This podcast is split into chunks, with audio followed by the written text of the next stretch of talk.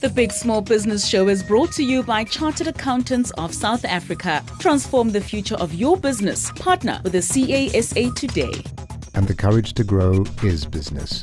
MTN Business, a new world of business.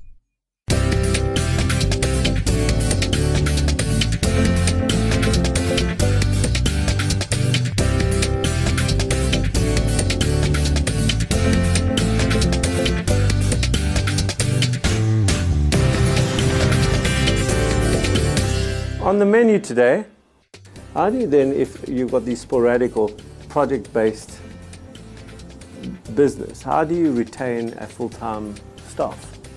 Um, I mean, I'm Zulu. We believe in ancestors.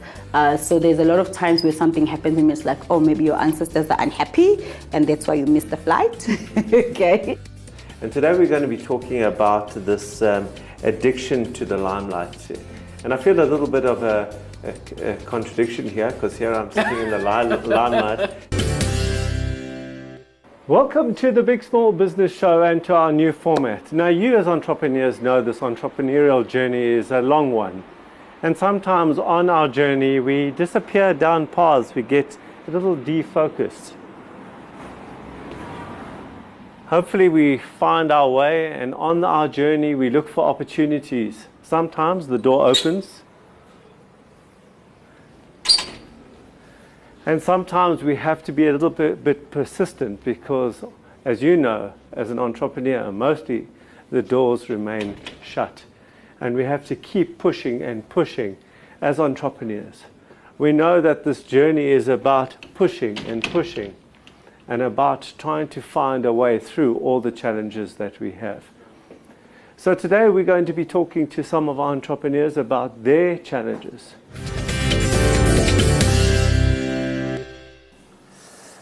I'm here with Mike Baretta, who is founder and MD of Dot Good. Um, he calls himself a social entrepreneur or social enterprise. He employs 26 people and he's doing some very interesting stuff.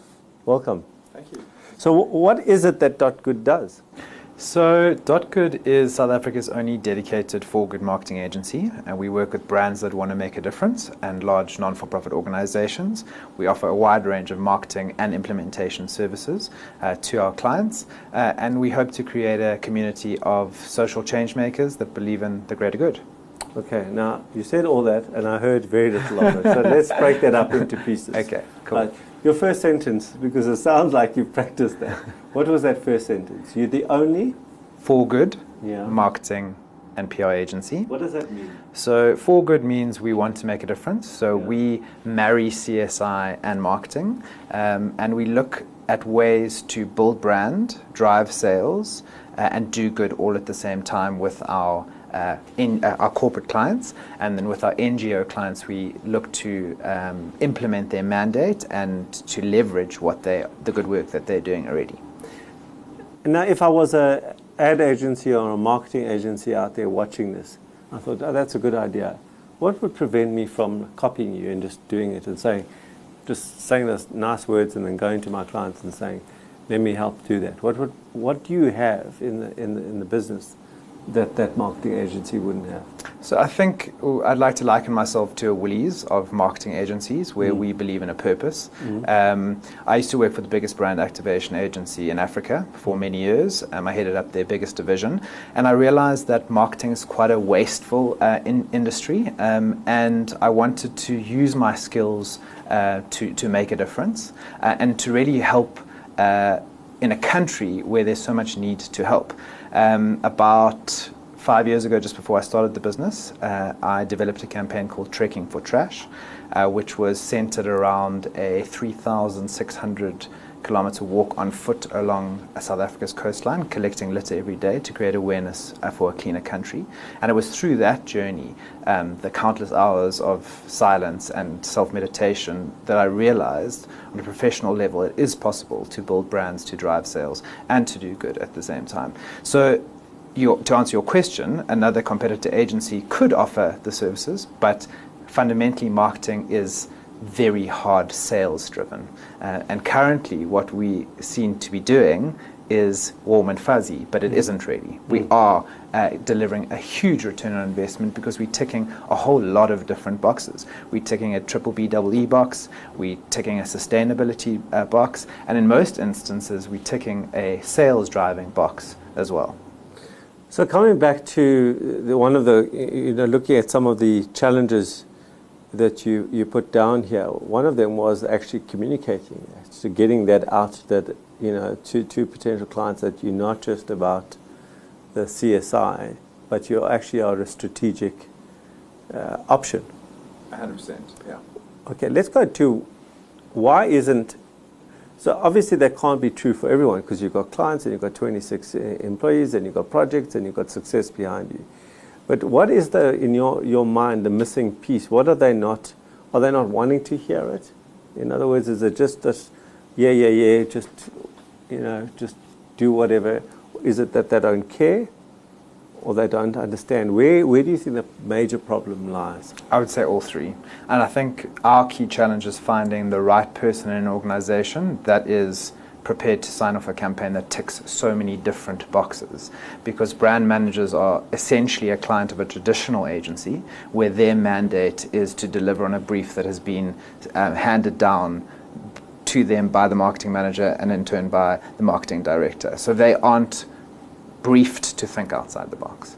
So we need to find the right people to be talking to to show them how much more they can be doing with their marketing and their CSI sprint. Ultimately, you want to combine both of them, marketing and CSI, to push your business forward and to uplift uh, the community in which it serves as well as the environment. Because in South Africa, today's beneficiaries are going to be tomorrow's consumers. And the sooner brands realize that, the better. If, if, if you had to put down the value proposition into a formula with an equal sign in between? Yeah, now this is a very obscure question. What is the value? What, this, what's on this side equals what? Like, give me that in, obviously not in mathematical terms, but what is the formula that you're selling? Compassion mm. plus quality plus ROI equals results. Okay. Let's, let's talk about the, your, your future, how you see the future of, of uh, Dot Good. How big does it get in five years, in 10 years? What, what's the vision for, for, yeah. for the organization? So, having come from such a big agency, I don't want that at all. I believe that we will always be boutique yeah. um, and we will always service a niche set of clients. We're quite choosy about who we choose to work with. We don't work yeah. with everyone because we can't help everyone yeah. because we, we are so, so niche. Um, so 60 million Rand uh, annual turnover, um, 40, 40 staff nationally, Cape Town, Durban, um, and obviously up here uh, in Joburg. Um, and I think for me, what is the most exciting is the type of people that we'll have working in this organization. Uh, millennials that really care, that give purpose, that love coming to work, that find passion in what they, in what they do because it's different, because it's uh, ticking so many of those boxes, and because it's for the benefit, benefit of society, the client, and in some instances, the environment as well. Last question before we take a break yeah, is, is your view on what's the difference between a social enterprise uh, in terms of the social good that it does. And let's call it a normal enterprise. What's the difference in terms of what social good it does? So I think that that's a very difficult question. Um, I've read a number of books on social entrepreneurship, and yeah. I think sometimes people that portray themselves as social entrepreneurs are in a very grey area. Mm-hmm. Um, I would say that if 90% or even 80% of what you do benefits others or the, the environment, it makes you a, a social entrepreneur. We're going to get on well because I have the same point of view. I think lots of people sit under this banner and uh, uh, should, should not be under the banner. Yeah. Well, we're going to have to take a break uh, now. When we get back, we're going to talk more about the issues that Dot Good is facing.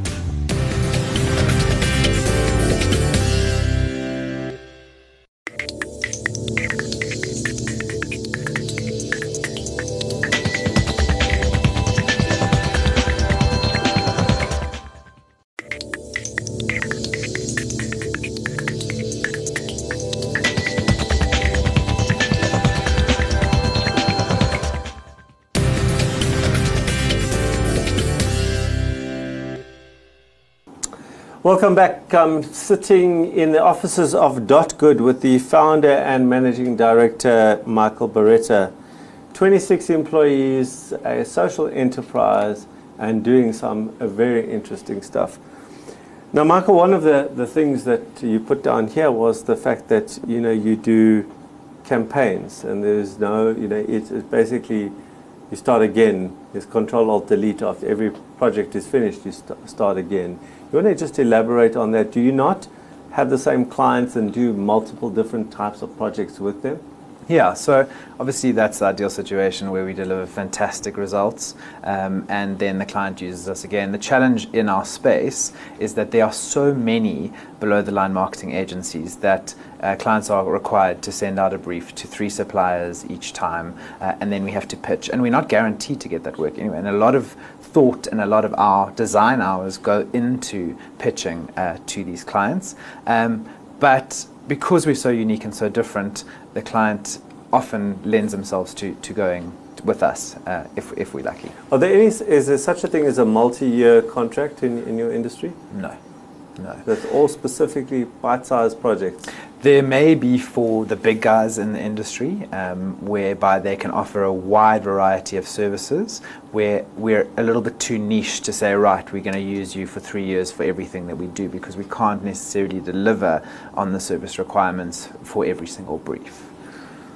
How do you reconcile, you know, in the last segment you spoke about the fact that you choose your clients, and then one of the issues is that we don't have enough clients. Tell me how you reconcile that. Um, I'm going to go back to the Woolies analogy. Uh, it's all about doing the right thing and are attracting the right uh, clients for a long-term vision. I think that's that's our, our principle and our. But philosophy. they don't come back, so it's not, you know, they or they're hard to come back, or it's sporadic. I wouldn't say they don't come back. I would say, I mean, I would say that we get a fair amount of work from the same clients, and uh, a testament to that is our biggest lead generation is through word of mouth okay. and referrals. Um, and that's where we get the vast majority of our new work. In fact, we struggle to find new leads elsewhere other than through connections and, um, and people that we, that we know. So there's no one hitting the, the phones, uh, calling up the CSI manager at a big corporate? Yeah, we, ha- we have had salespeople. Um, I think maybe I've made a few uh, bad uh, appointment Hires. decisions. Yeah. yeah. I think we all do we that. All, we, have all done that. um, and yes, it is something I will look at at the future. We're busy reading our website. Uh, we're busy um, looking at SEO targeted campaigns at each of the clusters. So there are four main ones. So we've got our NGOs, we've got our other social enterprises, we've got our brands that want to make a difference, and then we've got our foundations. So we're going to create custom campaigns that talk to each of those individuals as opposed to we kind of have been pushing our overall product offering until now, which hasn't yielded the best results. So we've learned a lot, and we're going to change that and refine that and carry on. You open up a, a door there around who we employ as, as uh, social enterprises or as, as, as enterprises.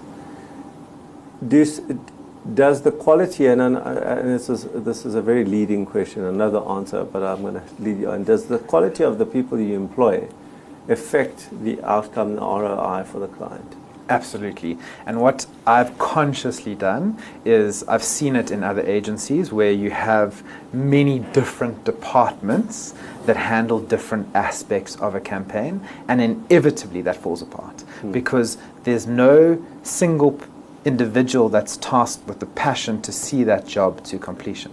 So what we have here is we have little mini businesses mm. where we have account executives slash managers that manage the campaign from procurement to client liaison to going to check on the activations on the weekend to delivering the feedback um, to making sure the client's happy and I've really seen the benefit of that approach, that client centric approach uh, in our business. And it takes a very specific type of person to be able to do so many different things. Uh, initially, it is a big challenge when we recruit people. Uh, they all say, We're willing to learn, we'll take this on, we take this on. And kind of six months in, they're kind of sitting there going, Oh my goodness, what have we done? Mm. And then there's kind of this like, uh, hairpin bend where they come around and they go, I'm loving what I'm doing because they have the authority to manage something. And very few businesses kind of go, here, have it, take it, do it, but do it properly. So how do you now coming back to? I'm trying. I'm thinking through the model, and I'm going. I think I found a, a, a space that I want to go into. How, how do you then, if you've got these sporadic or project-based business, how do you retain a full-time staff? So, so we don't. So we are about to. So we work on on set period contracts. So some of our staff that are working in our health testing centres. Mm. So for example, uh, for our NGO clients, we'll say, right, we want to test X number of people for whatever uh, it is. Let's use HIV uh, for an example, and we hire 15 people for a store for a year and a half, and then we will sign a contract with them to make sure that we are protected from that, um, and then obviously the, the client pays us accordingly. So we make sure that we never. So, so just let me try and understand the business the, the business piece. I want to go one lower. So that, sure. you you you get the business, you attain the business, you then plug it with the right skills. So you find the right teams, either past or new. Um, or train or, or train yeah yeah put them into to execute on that on that project and make a margin and monitor and became the liaison with the with the client. 100%. It's a little bit more than just, I mean, we, we do the feedback reporting, we yes. come up with the look and the feel, we uh, use marketing principles and strategies to make sure that there's enough footfall into, the, yes. into those sites. So the um, marketing side of it, I'm sorry, I'm just, I'm just thinking around the sure. model. So the marketing side is, is, let's call it a head office function, a full-time function that's looking after all these projects and designing and getting all the people in and the relationship with the with the clients. But the execution piece is outsourced each time, hopefully with um, pre-existing um, staff or, or, or, new ones that you have to train. So Correct. you must have a training element as well. Correct. Okay. Correct. So the efficiency then is to try and retain those, is about continuity so that they don't then v- evaporate into other projects. You yeah. Know, is that right? Yeah, so we have a big pool. I mean, we have a huge pool of quality people that we can pull on for different skills at, at, at, different times. And this is part of being a social entrepreneur, is that what I've realized in South Africa is there's such a desire, a dire need for, for employment. People, unfortunately, don't have the constant nine to five that that we may be used to, they're quite happy to come on, on kind of for a six month contract or work uh, weekends for, for this for this um, period of time. So not only are we doing good through the campaigns, but we're also doing good by providing this massive workforce with opportunity and employment. You spoke about all the, the projects actually being bespoke, right? That you designed specifically, you listen to the client, you designed something for their needs going one level below in terms of the processes that run it, how many of the, let's call them modules or whatever of, of process, be it the marketing module or the managing the ROI module, those pieces, how many of those are, are replicable between the different projects? Uh, sorry, so, I don't understand. So if, if you've got two levels to this, right? You've got the project. Yes. Okay? And somebody has to go and do something out there. Yeah. But back at home, back in this office here, there, there's a lot of stuff that you're doing for that project and for that project and that project, and they're the same thing, they're the same type of thing. Yeah. Um, and those those Lego pieces or yeah. or, or, modules of, of process. Yeah. Would you? I'm trying to get back to the head office function, yeah. right? Is that reusable? Is your process reusable? Um, so I think th- I, I, understand your question. I right. think there are pros and cons to that. And the biggest pro for me is to empower an individual to manage a project to make sure that it runs smoothly, efficiently, and delivers a high ROI within our team, we do share information. So we're not going to go, if we need to buy 10,000 flyers, we're not going to Google 10,000 flyer, flyer, supplier, flyer suppliers each time. We're going to talk amongst ourselves and say, who delivers the cheapest rate for our suppliers? We're going to, we're going to, use, going to use them. If that answers your, your um, question correctly. For me, the the biggest benefit is the client centric approach that we use. If there is repetition within each of the projects, I'm prepared to uh, forego that for the benefit of, the, of that quality delivery of, of that campaign. Okay. I think we need to take a break now. After the break, I'll come back with um, some thoughts uh, around the last two segments and um, and maybe some ideas.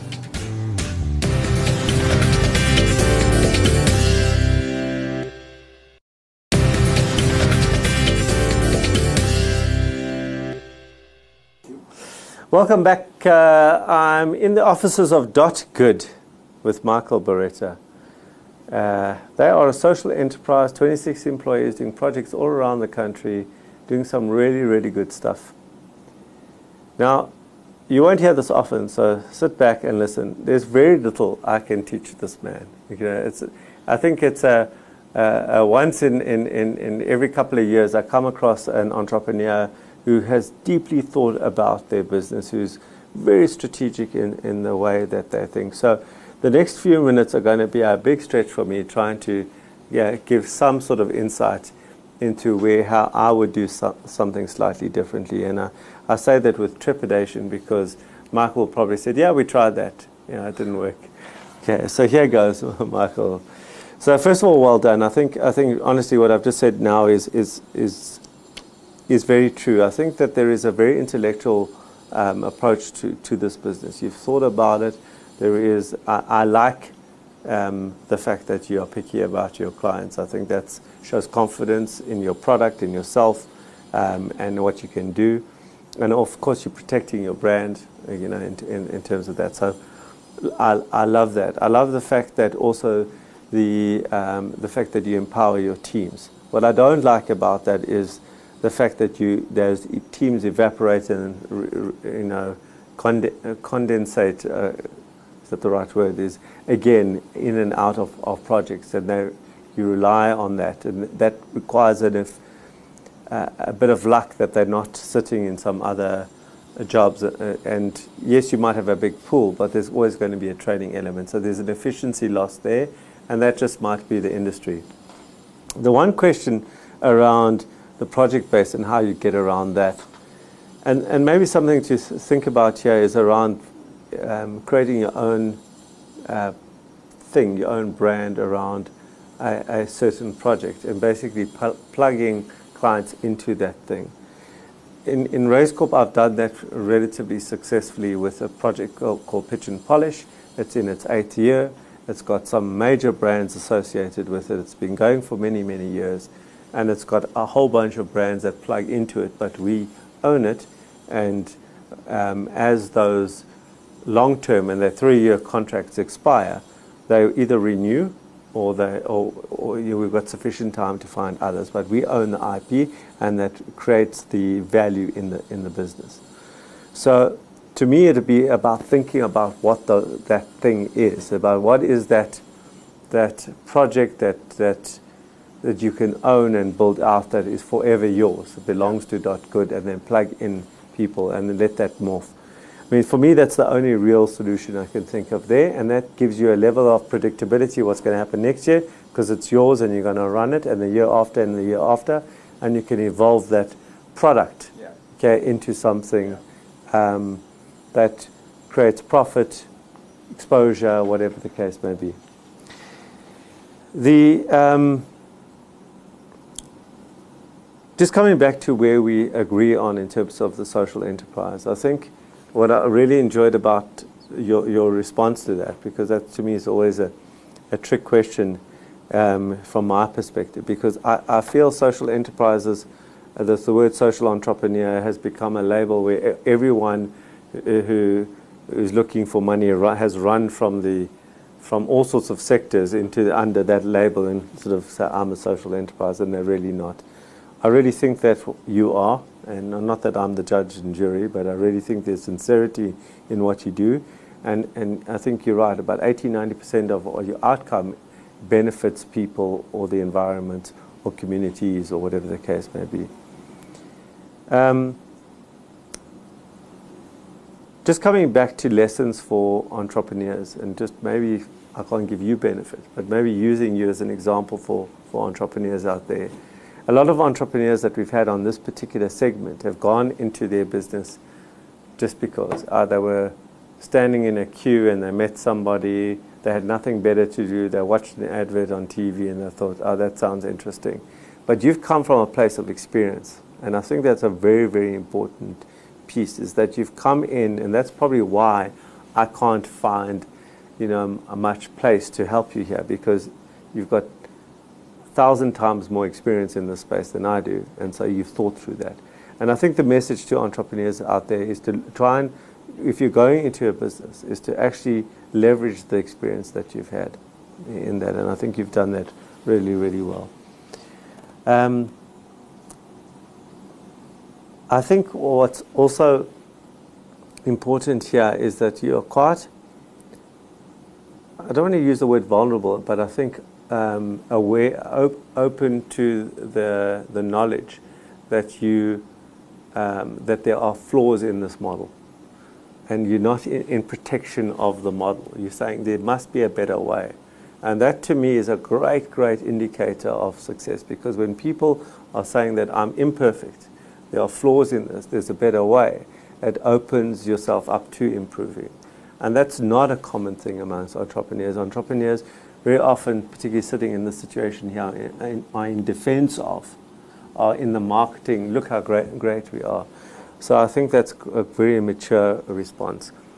So on that, uh, uh, Michael, I, I, I, um, I, sit here stumped, okay, uh, and, and, and gratefully so that, that people are in niche business, you're a lifestyle business, and uh, you are doing such good things in this country. Great, thanks very much. I'm Zulu. My grandmother taught me steam, uh, but I had to grow up to realize that's my way of coming back into me.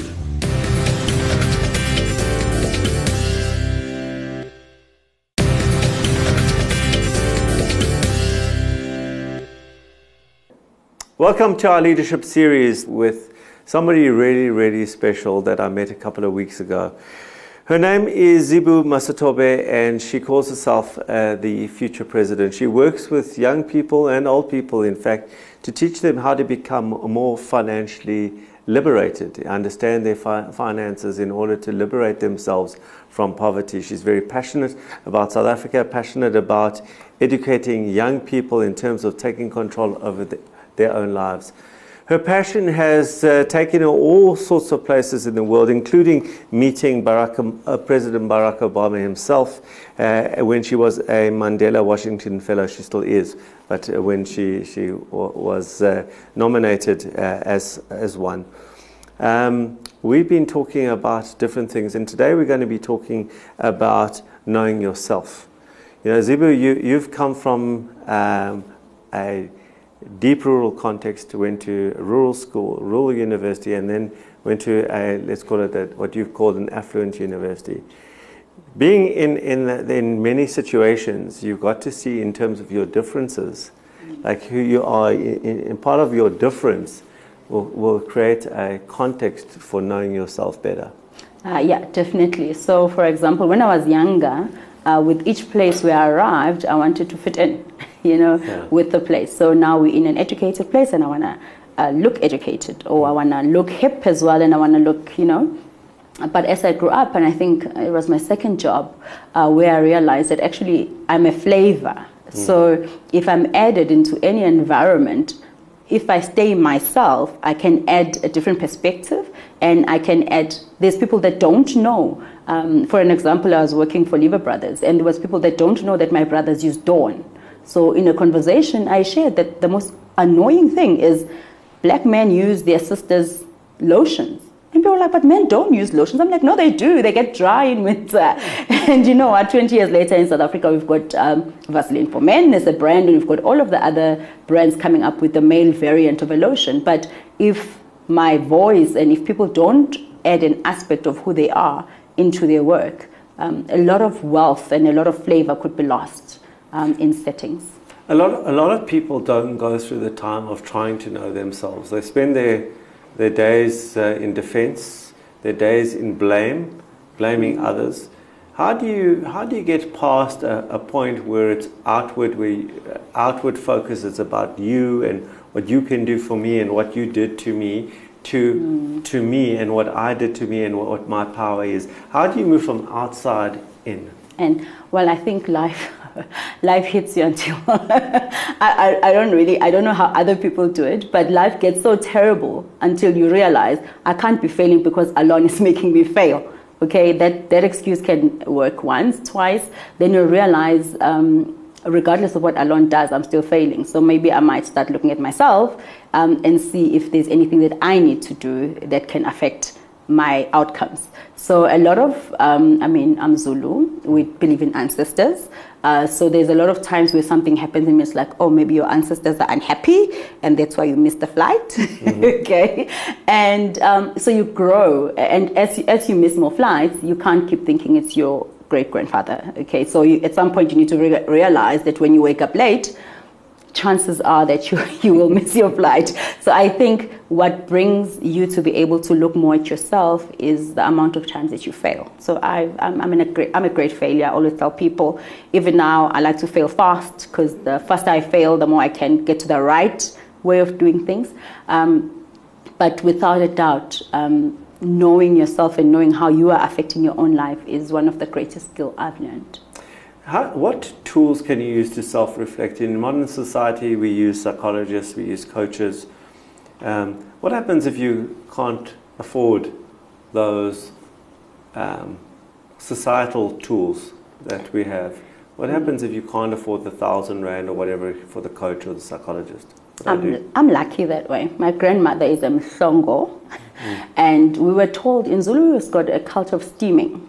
I don't know if it's still practiced, uh, but you, you boil a pot of water, they put herbs in it, and then you cover yourself with a big with a big blanket, and then while you're covered in yourself, you're supposed to visualize the things that you want in life and uh, speak to your ancestors. It does amazing. Oh, I mean, I looked down upon it before I got an education until I realized the psychologist is more expensive. But when I go through things, I can meditate that way because mm. sometimes when I close my eyes, I don't get there uh, I mean, a Catholic person, they light a candle. It's, it's part of their, who they are.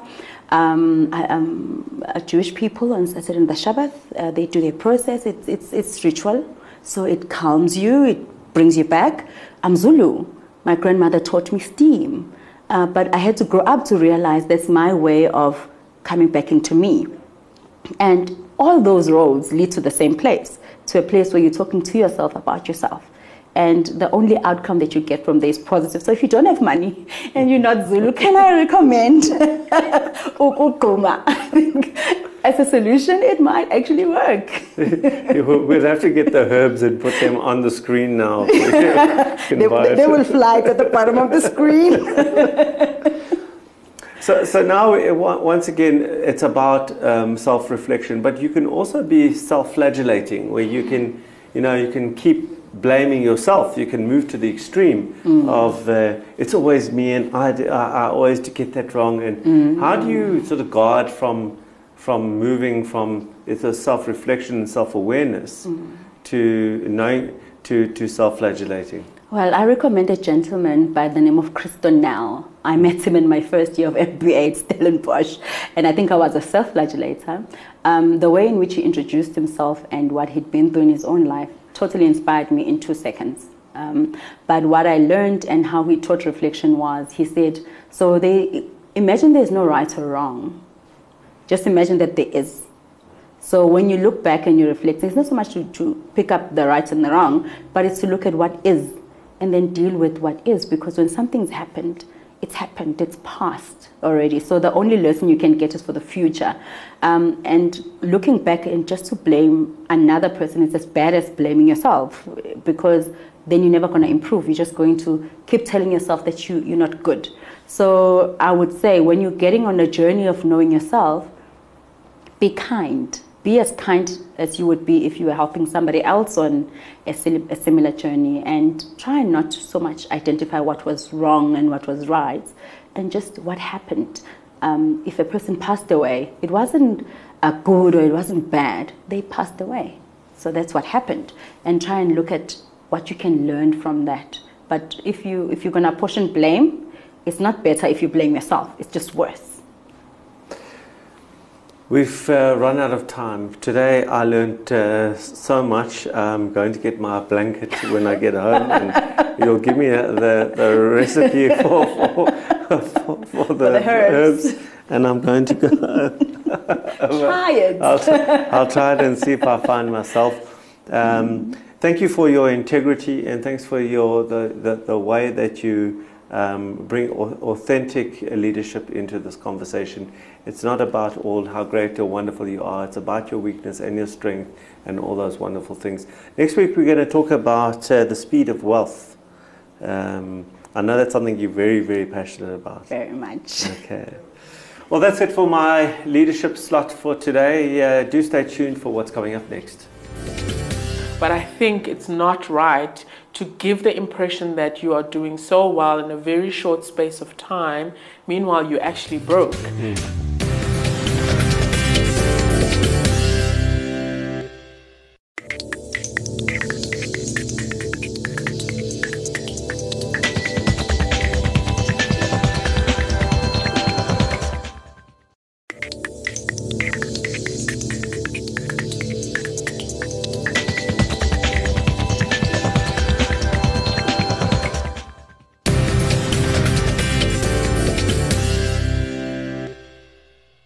Welcome back. Uh, now, this part of the show now has become, um, I think, one of the more interesting parts of the show, where we go into depth about a particular subject. We've been polling you for a number of years, asking what you want to talk about on the show, want us to talk about on the show, and you've asked us to go more in depth into certain subjects. One of those subjects uh, is marketing and branding. That came up very, very strong. And of course, in studio, we have our own Monalisa Sam, who is our marketing and branding specialist. Today, we're going to be talking about something a little sensitive. I think, uh, well, I think you know us by now. We talk about all the sensitive stuff. And today, we're going to be talking about this um, addiction to the limelight. And I feel a little bit of a, a, a contradiction here because here I'm sitting in the lime- limelight talking to you. But there is a serious danger that I see many entrepreneurs who get a little bit of press. They get into the, the, the limelight. All their friends send them WhatsApps and, uh, and uh, Instagram uh, hearts and all sorts of things, giving them affirmation, how cool they are. And then they get addicted to it and then go in front of the next press and, and the next and the next. And all the while, when you go and look at their financials at the business, they are going on a steady decline until they finally implode. Now, at Raizcorp, we've had a number of those people, and, and it breaks my heart when you go to somebody and you say to them, I know you've got this press, but focus on the business because if you don't focus on the business, the business is going to disappear. And they are so addicted to this, this, uh, this limelight, this thing here, the camera, that um, it takes their focus away from the business. You see that too, right? Yeah, all the time. Tell me about it. Um, I think, I mean, it's my view. I think the ability to instantly share your success has contributed to that. So, like you say, you can have uh, a magazine shoot, right? Yeah. That might have just come, you know, from somebody recognizing how well or how interesting your business is, because I think interesting and well are two different things. Yes. And it, you know, you capture it and then you can instantly share it with the world, right? Yeah. And then those likes and those, uh, oh my word, this is excellent, you know, just kind of do something to the entrepreneur psychologically and take away their focus on actually building the business. Um, and this happens also in the instance of entrepreneurs. I mean, with the whole kind of um, um, world around accelerating entrepreneurs, there's a lot of these programs where you selected, you top, and, and so forth. And you find a lot of entrepreneurs every three months they're in some program that recognizes them and, and so forth. They become addicted. And you start to ask yourself, when are they building their business? When are they running their businesses? There's a time and a place for limelight. It, It's my view. And to be very honest, um, you know, if I speak for myself, I I'm I'm actually a very shy person, believe it or not, and I fear limelight. I fear limelight. I'll use the word fear because once you're out there, it, it puts you out there, and people will start to follow, start to dig, is to say, what is she really doing? And if you don't have depth to support that, you're caught out. I, I, I'm one of those people who never want to be caught out. Uh. Well, I, I think uh, what, what's, you know, I've been working with, with you for a number of years, and, and, and there's this important balance about keeping focus on actually the, the business of the business. Uh, the, the, the issue that, you know, and, and I come across the same type of individuals uh, that you speak of, and they, they also, because the media, then their fans think they are much bigger than they are, they almost are forced to fake it much bigger that way and creating more and more of a fake Yeah. a, a persona around themselves and, and their business. Now, I see some of these businesses who come to us for, for assistance, and, and, and, the, and you see the financials are basically with big minesides, yet they are in the press, uh, you know, in complete the opposite. And it's such a, a contradiction for me because there's also the fake it till you make it story. But, Sure. but so where's the line? Where's the line between how much you fake it and, and, and you know, because we've, we've all put on our makeup and make ourselves look a little puffed up, you know, bigger than we really are. Where's, Where's the, the line? line? I think, in my view, when you start to do a disservice, because remember, when you are putting yourself in the limelight, there's somebody genuinely watching you from an hmm. inspiration perspective, right? Hmm. And they following your story. I did an interview once and I said it's important to find that one person that you can relate to. Now, if you are doing a disservice to that one person or many people by really putting out something that is not true, if I, hmm. a true reflection of building a business, building credibility, then for me, you've crossed the line. Um, I think, as I said, there's a time. There's a time to do a radio interview because your business is of interest and you want to tell the world about it. But I think it's not right to give the impression that you are doing so well in a very short space of time. Meanwhile, you actually broke.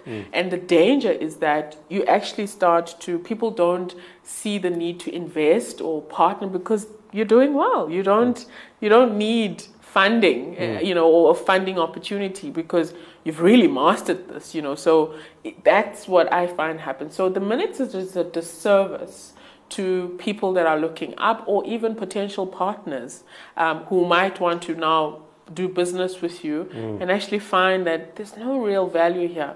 It's a disservice. So I think you have to be very conscious about when, how much of it is being done, and what is the purpose of, of, of being out there. And the how much part, in, in maybe in starting to, to close off now, the how much part is how much time mm. this takes. And I know that I have got numerous opportunities to do radio on a daily basis, and I've turned down the daily radio because how can I possibly do well on radio every day and still run my business? I, I, I don't have that ability.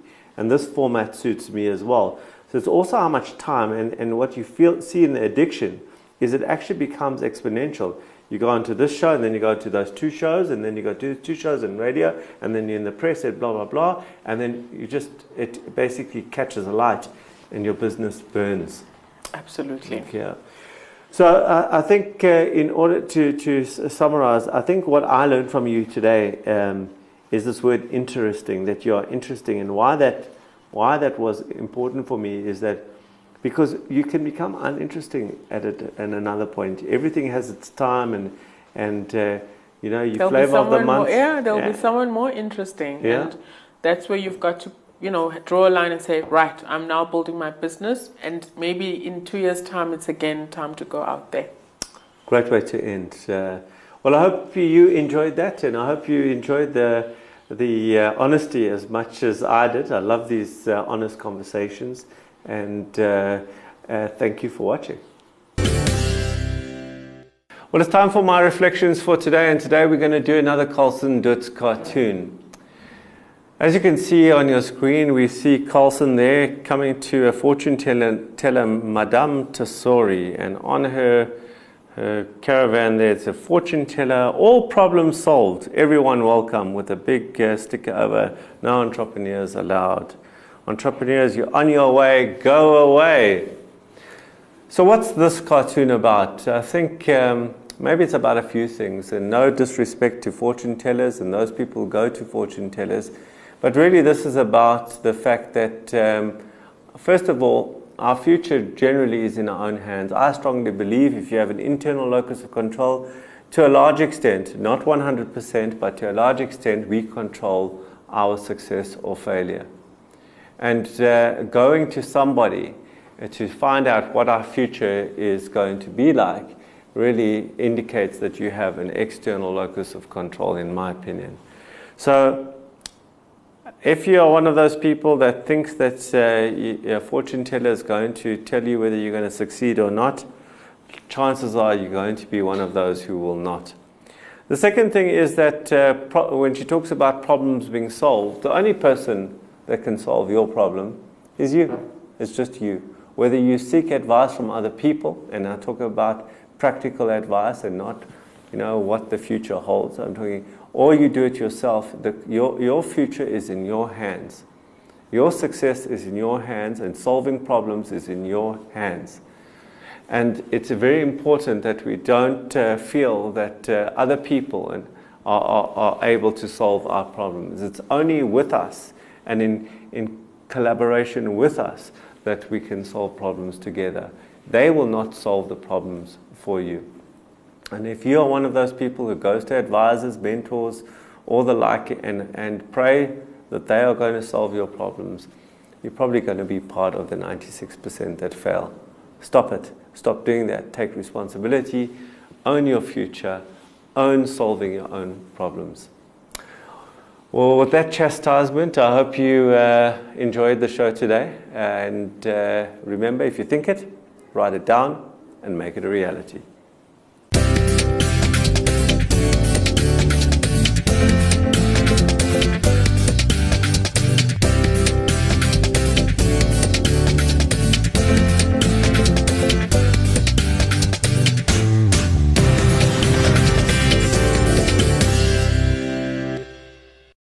The Courage to Grow is Business, the big small business show made possible by MTN Business, a new world of business. And by Chartered Accountants of South Africa. Lead your industry with a responsible partner. Partner with the CASA today.